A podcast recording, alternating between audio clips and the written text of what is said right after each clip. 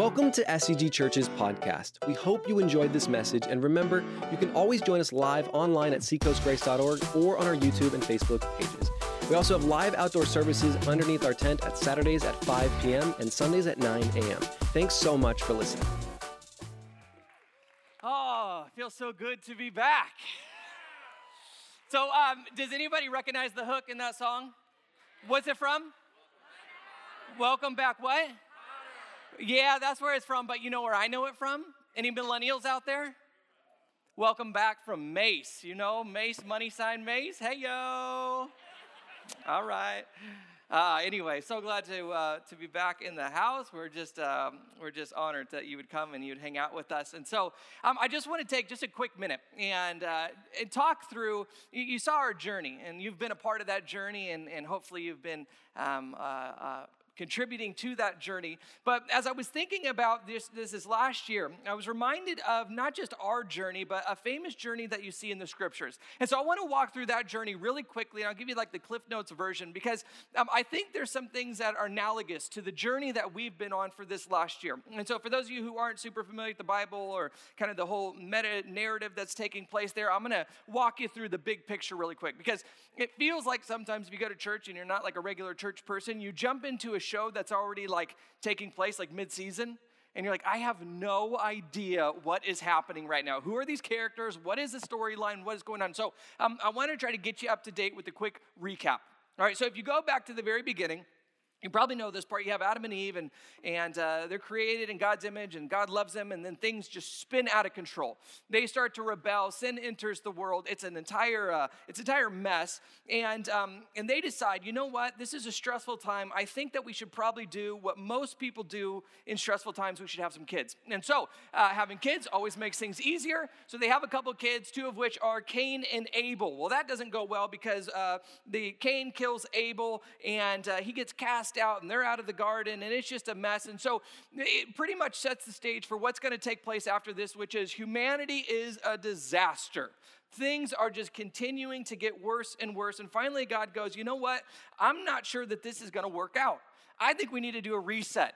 And so he sends a flood. And except for Noah, and you know the whole Noah's Ark thing, um, he wipes out humanity and he starts it over again. And so as humanity begins to repopulate the earth, they're just back to their old ways. They build this tower, they think that they're going to be able to reach heavens and they're some, somehow important. And, and so God just goes, Oh my goodness, you guys, you're still just messing up. And so he just destroys the tower, he confuses them, he spreads them out, and he says, You know what? I'm going to have to go down there and fix this. And so God begins bringing back his creation under his authority. And he starts with one man. His one man's name is Abraham. And he comes to Abraham and he says, Abraham, it's your lucky day because I am going to do something pretty significant through you. There's nothing special about Abraham. God just chose him and says, I'm going to have a special relationship with you. We're going to enter into what's called a covenant. And in this covenant, if you are faithful to me, if you worship me, I'm going to give you land. I'm going to make your name great. And through you and your family, I'm going to rise up an entire nation of people that have a special relationship with me. And through those people, they're going to bless the entire world. And it actually begins to start happening. Now, if you know anything about it, um, it's a roller coaster ride. Is uh, I always joke about, you know, people say that they want to have a biblical family. They're clearly not talking about the Old Testament biblical family. Because if you know any of the stories, it is wild. And even through all the chaos and all the confusion, it begins to take place. The family starts to grow and is given this promised land. Well, with just a few generations, you get to another character named Joseph. And you probably heard of Joseph before. He's got incredible uh, style. And so Joseph ends up getting sold off into slavery in Egypt by his brothers. No, through a series of events, and one of which is a famine, they have a family reunion in Egypt. They come together and they decide, you know what, we're going to stay here. There's nothing really back for us back in our land, so we're just going to we're going to stay put here. Well, they quickly go from being guests to being slaves in Egypt. And so, for the next 400 years, they grow as a nation, just like God had promised, but they grow as a nation of slaves. And then God raises up another man named Moses. And Moses is sent to get his people, God's people, out of Egypt and into the promised land. And so he goes and he tells Pharaoh, You better let my people go. And Pharaoh says, No way. And so then God sends 10 plagues, and that convinces him that they should probably let these people go. And so as they're heading out of Egypt into the desert, they hit the, uh, they hit the Red Sea. And as they're hitting the sea, uh, they think, okay, you know what? Um, we could be in trouble because the Egyptians are right behind us and, uh, and they want us back. Well, God parts the Red Sea, crashes in on the Egyptians, and they're free. They're in the desert. Now, this is where we're going to pick up our story. Is for 40 years, the Israelites are wandering around in the desert, and Moses is leading them. And they have some wins. They get things like the Ten Commandments, and God, you know, uh, tells them to make the tabernacle, and that's kind of a cool place where they can interact. And, and they have some losses as well. They get uh, attacked by other nomadic groups, and they also have a bunch of complainers and rebels amongst them. And so there's this turning point when they're at the edge of the promised land. And this is where the story really changes, good or bad. Let's jump in. Here's what it says. Numbers 13, 1, it says, The Lord said to Moses, Send some men to explore the land of Canaan which I am giving to the Israelites from each ancestral tribe, send one of its leaders. And so Moses says, All right, I'm going to take out of the 12 tribes of Israel, one from each tribe, and you're going to go into the land and you're going to see what it looks like. I want you to survey, do some reconnaissance. And so that's what they do. And verse 13, 27 says, They gave Moses this account We went into the land to which you had sent us, and it does flow with milk and honey. Here is its fruit. And so they come back to Moses with the report. It's exactly like God promised. It's amazing. This is going to be a beautiful place for us to be able to, um, to settle. The problem is, in verse 28, but the people who live there are powerful, and the cities are fortified and very large. We can't attack those people. They are stronger than we are. And they spread among the Israelites a bad report about the land that they had explored. And they said, The land we explored devours those living, and all the people we saw there are of great size. And this is my favorite line. We seemed like grasshoppers in our own eyes, and, they, and we looked the same to them. And so they come back and they say, It's amazing. It's exactly like God said. The problem is, there is giant walls and giant cities and giant people, and we're like little grasshoppers to these giants. And so they have to make a decision. What are they going to choose? Are they going to choose faith? They're going to trust that God is going to provide a way, or are they going to choose fear? Here's what they answered. Verse uh, 14 1. That night, all the members of the community raised their voices and wept aloud. All the Israelites grumbled against Moses and Aaron, and the whole assembly said to them, If only we had died in Egypt or in this wilderness, why is the Lord bringing us to this land only to let us fall by the sword? Our wives and children will be taken as plum, plunder. Wouldn't it be better for us to go back to Egypt? They said to each other, We should consider choosing a new leader and going back to Egypt. So clearly, they choose fear over faith. It goes on, they even, um, they even start talking about stoning Moses because of his poor leadership. Now, if you've ever had to manage people and been a leadership, there's some consequences to being a bad leader. This is a serious consequence. It's like off with your head if you do a bad job. And so they start complaining that they want to go back into slavery. They want to go back to where at least they had some kind of food and safety. And so this is one of the ironies of the story is they've complained so much along the way and they've been so disobedient that eventually God just says, "Okay, I'm going to give them what they really want." And, I, and many of us have learned the hard way that one of the worst punishments that God can give us is grant us our request is give us what we continue to be fighting for, to give us what we want. And so that's what God does here. He says, okay, if that's what you really want, then you can have it, and you're going to experience the consequences of it. And so the result is, if I fast forward, is Moses and an entire generation that was wandering in the desert with him. They died in the desert. it's not a happy ending, is it? Bummer. Uh, but here was the problem: is although they were out of slavery, slavery was not out of them. They were still enslaved. They may have been physically free, but mentally they were still enslaved. And so they could never really get out of this enslaved mindset. And I don't want you to miss the point here is the big picture that the scripture is getting at after in this, in this story is not just about Israel, it's about humanity. Is the point is that humanity is enslaved. That, that's been kind of the big picture narrative throughout is humanity has been enslaved. Now, you not, may not be physically enslaved, but there's all different types of, of slavery. Slavery comes in addiction and desire, destructive habits and thinking, insecurities, fears. Here's a common one that I've seen and I've experienced myself is um, expectations. It's, I listened to a philosopher the other day, and he pointed out the fact that um, for a long time now, here in America, we have been telling people that they can do and be whatever they want, which I understand, that's a good thing, but it's also not true. Like, I can't be whatever I want.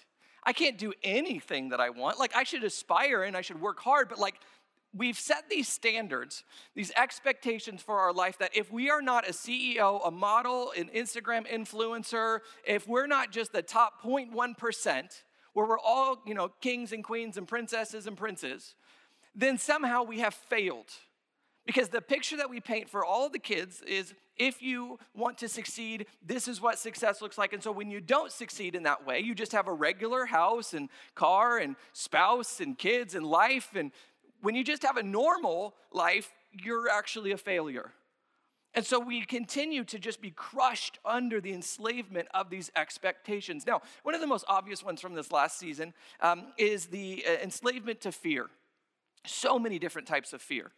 I've seen, and I think that would probably be, we talked about this last week, is probably one of the, the most common struggles in this last year. And I read this article, and uh, I thought it was kind of telling it. The American Psychological Association found that 48% of adults who have been vaccinated said they felt uneasy about returning to in person interactions once the pandemic is over.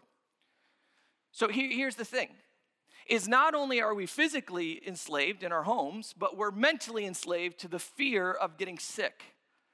See, we have this natural disposition to enslave ourselves or to be enslaved is and if we're going to really talk about what the, the real issue is these are all symptoms. These are all things that we know we should be free from and we want to be free from but we can't seem to be free. And if we're going to address these symptoms we have to address the underlying cause. And the scripture says the real reason why we find ourselves enslaved is because we are slaves to sin. That's the real issue the real problem is that we have this thing called sin that lives within us, and it will constantly enslave us until we decide to deal with it. And that's what Jesus came to do. He says he has come to set the captives free, to set us free from the slavery of sin by his atonement on the cross. The problem is, is that people have started to enjoy slavery. I know this sounds really weird, but like just follow me for a second here. Is slavery is comfortable. It is safe. It is it is a lot safer oftentimes than freedom because freedom can be dangerous and scary. So here's conversation I have all the time. Somebody comes to me and they go, You know, my life's a mess. Maybe it's an addiction, maybe it's a relational problem, maybe it's whatever.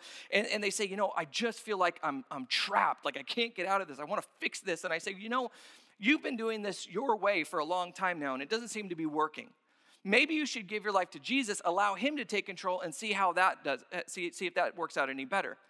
And I oftentimes he responds, Yeah, I don't think I'm ready for that. I'm not really sure. What they're really saying is, Yeah, I know that I can find freedom, but I'm pretty comfortable where I'm at. I don't necessarily enjoy it, but at least it's familiar. This is true not only of people who don't follow Christ, but I've seen this is true of people who do follow Jesus. Is some of us we have accepted this freedom that Christ offers us. And so legally, like spiritually, we're set free. In God's sight, we are no longer slaves to sin, that we've been given this new nature. The problem is that we've lived as slaves for so long, we don't know how to live as free people. And so we continue to allow these things that have no authority over us to enslave us. We're stuck just like the Israelites in this slave mindset. So the end result, because they uh, continue to allow slavery to be in them, is they ended up dying in the desert. this is like my fear, right? This is my fear in life is I do not want to die in the desert. That sounds terrifying. Not physically die in the desert. I mean like spiritually and relationally die in the desert. Is I don't want to miss what God is calling me to because I'm afraid or because I'm comfortable. See, they got to the edge of the promised land and they probably thought, you know, the promised land is over there and it looks really nice, but like this side is cool too. We have like water views here, you know, like this is probably valuable land. I think we could develop something here. It's because they were safe, they were comfortable.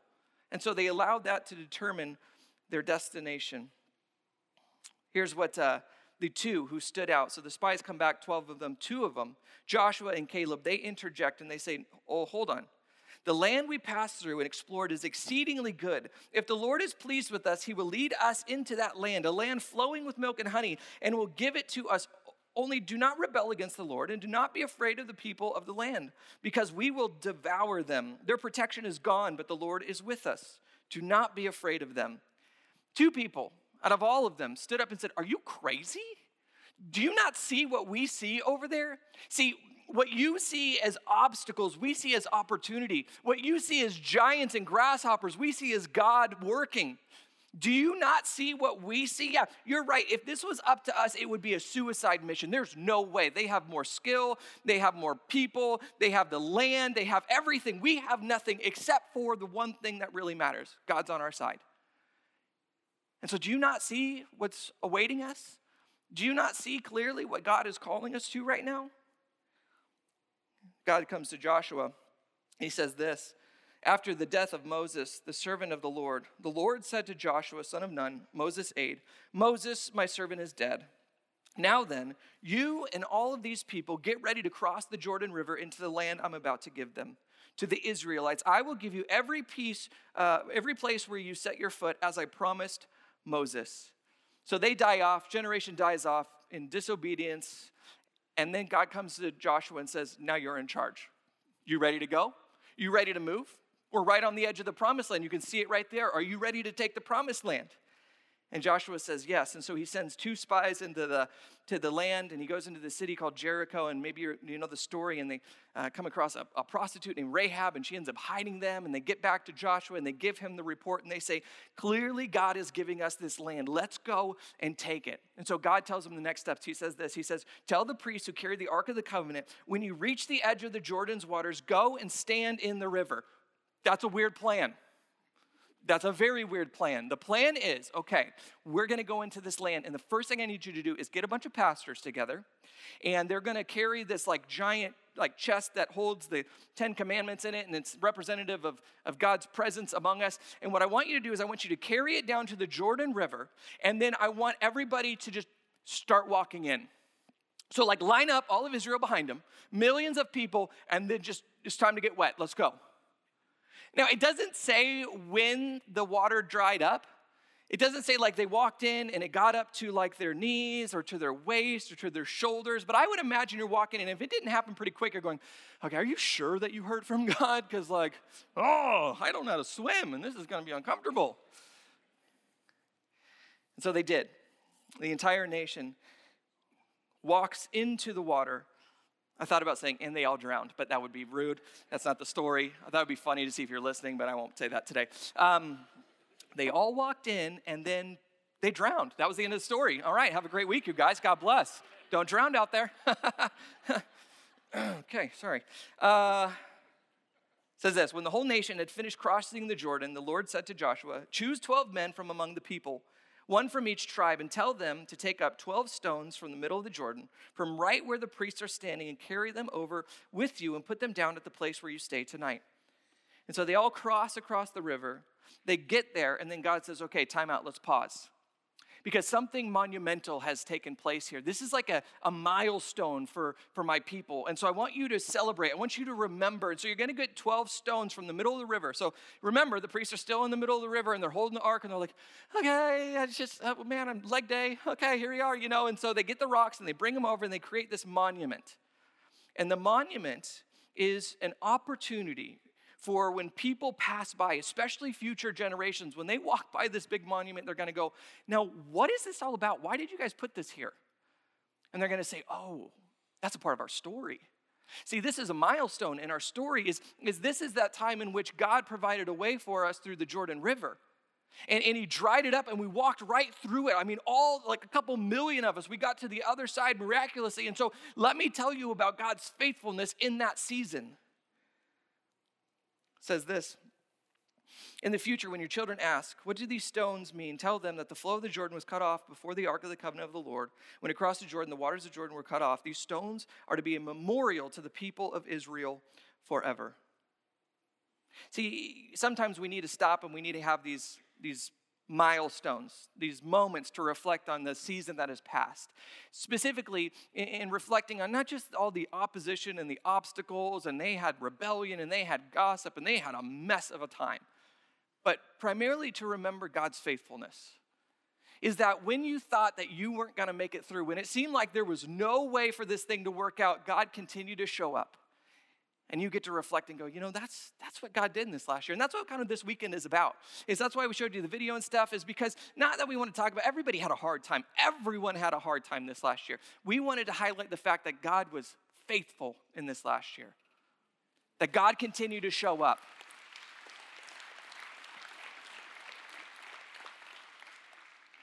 And so this weekend we want to only uh, not only celebrate the fact that uh, and this is kind of ironic a little bit is the story of Joshua and Caleb is the story of them coming home, going full circle. Abraham started in the promised land, and this is them arriving back in the promised land, and they're home for the first time. And that's what it feels like this weekend is we're home for the first time. And so uh, after this, the story, of course, is not finished here. It's actually just the beginning. There's entire books of the Old Testament written about this, but they go into the land and they begin to battle for what is theirs.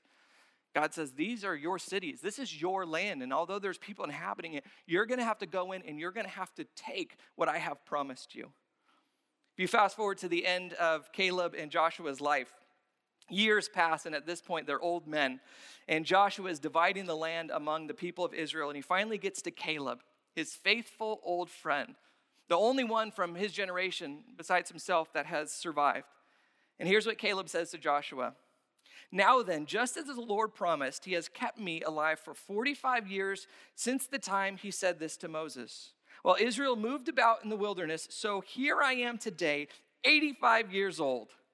So here he is, he's 85 years old, and this is kind of the scene that I have in my mind is he is just this old, weathered warrior. He's battle hardened. He's gone from slavery to becoming a spy to living in the wilderness and then becoming a warrior. And he is just sitting there and he's like, he's just leathery, you know? He's just hard. He's just like, he's a man's man.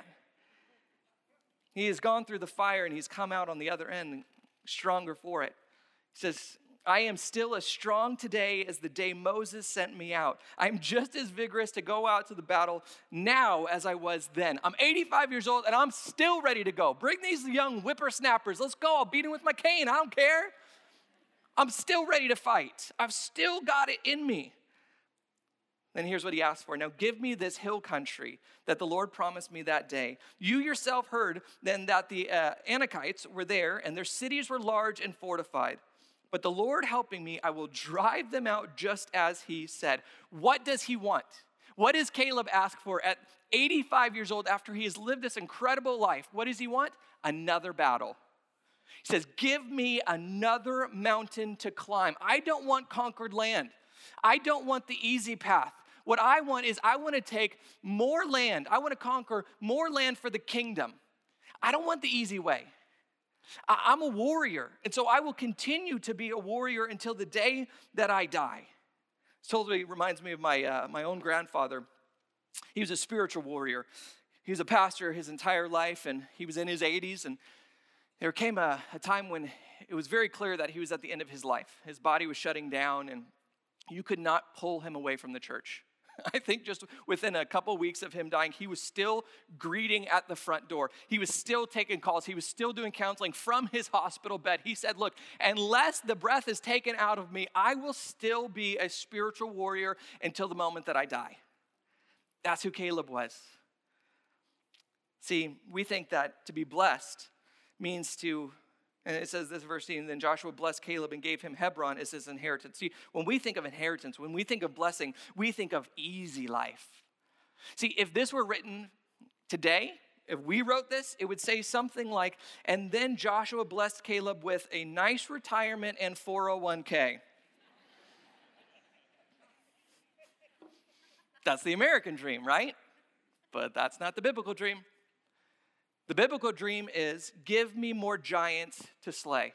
Give me more land to take. Allow me to do more for the kingdom. I don't care if it's giants or geriatrics, I'm gonna fight. Because my life is about the mission. and you cannot stop me from pursuing this mission until my last breath. When I look at this story, I think, you know, today is a milestone. And there's been a lot of milestones throughout SCG history, and I think today is, is yet another one of them. But I've also realized that there is a battle in front of us. There is a mountain that stands before us, and it is full of giants lurking everywhere. And so the question is are we ready to take that mountain or not? Because it is going to take sacrifice, it's going to be costly, it's going to be it's going to take conviction and commitment, and it's going to be dangerous. And so, this is why I think Joshua says, uh, he repeats it over and over again. When he's sending his, the Israelites out into battle, he says, Be strong and courageous. Throughout the story, it wasn't until someone stepped up who was strong and courageous and they took the first step that God showed up. It, it wasn't until they decided, okay, we're going to walk across this river, and it's not until we get wet and we step in there and we take the first step that God's actually going to show up. See, what God is looking for is people who are willing to take that first step out in faith. They're going to trust Him. They're going to see. Here's the problem: is uh, people ask me all the time, and I experience this myself. Is how come I don't see God show up like He did in the Bible? And I say because you don't live like they did in the Bible. You don't live like you need God to show up. You're not so far out on the edge of faith that you're like, I have no idea how this is going to work out. We are so far away from that edge of faith that it's like God doesn't need to show up. We've got it, we're safe. And so, if you want to see God show up like this in your life, it's going to make you have to be strong and courageous. And he says this, and you must be committed. If you want God to show up, at the very end, Joshua says this as he's standing there before the Israelites, one of the last things that he tells them, as he's reflecting on his life, he says, Choose today whom you will serve.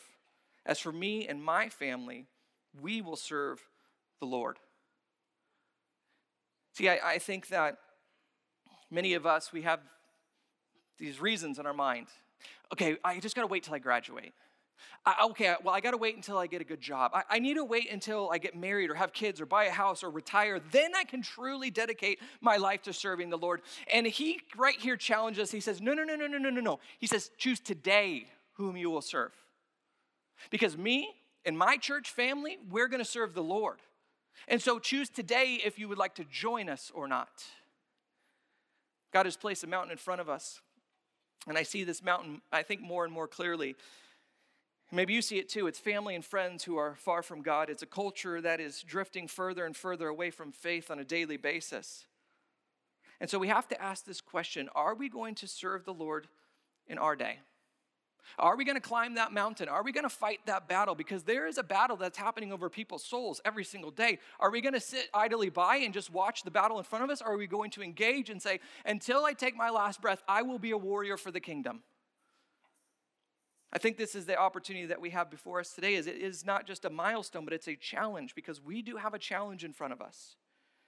And so I would invite you to join in in this family who serves the Lord today to take that next mountain. Let's pray. Lord God, we thank you for your faithfulness in this last season. Um, as we continued, oh, it felt like almost on a daily basis to not know what we should do next and what was coming next. And we were always surprised and thrown off guard. You were never confused. You were never surprised. You knew what we needed to do. And so, Lord God, you, you oftentimes put us in these situations in which it is obvious that we cannot find a way out so that you can be magnified, so that we can see your power and glory as you guide us through it. And so, Lord God, we pray that in this next season, you will do it again. Lord, we see a mountain in front of us. We see a mountain uh, of people, our friends, our family, our culture that is continuing to get further away from you. And Lord God, we want to fight for those people's souls because you fought for us. And so, Lord God, help us to be warriors in your kingdom. We love you. It's your name we pray. Amen. You guys stand with me. Hey, thank you guys so much for being with us back. Uh, welcome back weekend. We're so honored that you would be here. Um, here's the good news we're back again next weekend, okay? Yeah, I know, I know. I'm so excited. It's gonna be awesome. But to celebrate, we're gonna have some food outside, so make sure you go out there, you hang out a little bit, and we're gonna see you here next weekend. God bless. We hope you enjoyed this message, and remember, we also have live outdoor services underneath our tent at Saturdays at 5 p.m. and Sundays at 9 a.m. You can always join us online at seacoastgrace.org or on our YouTube and Facebook pages to hear these messages in real time.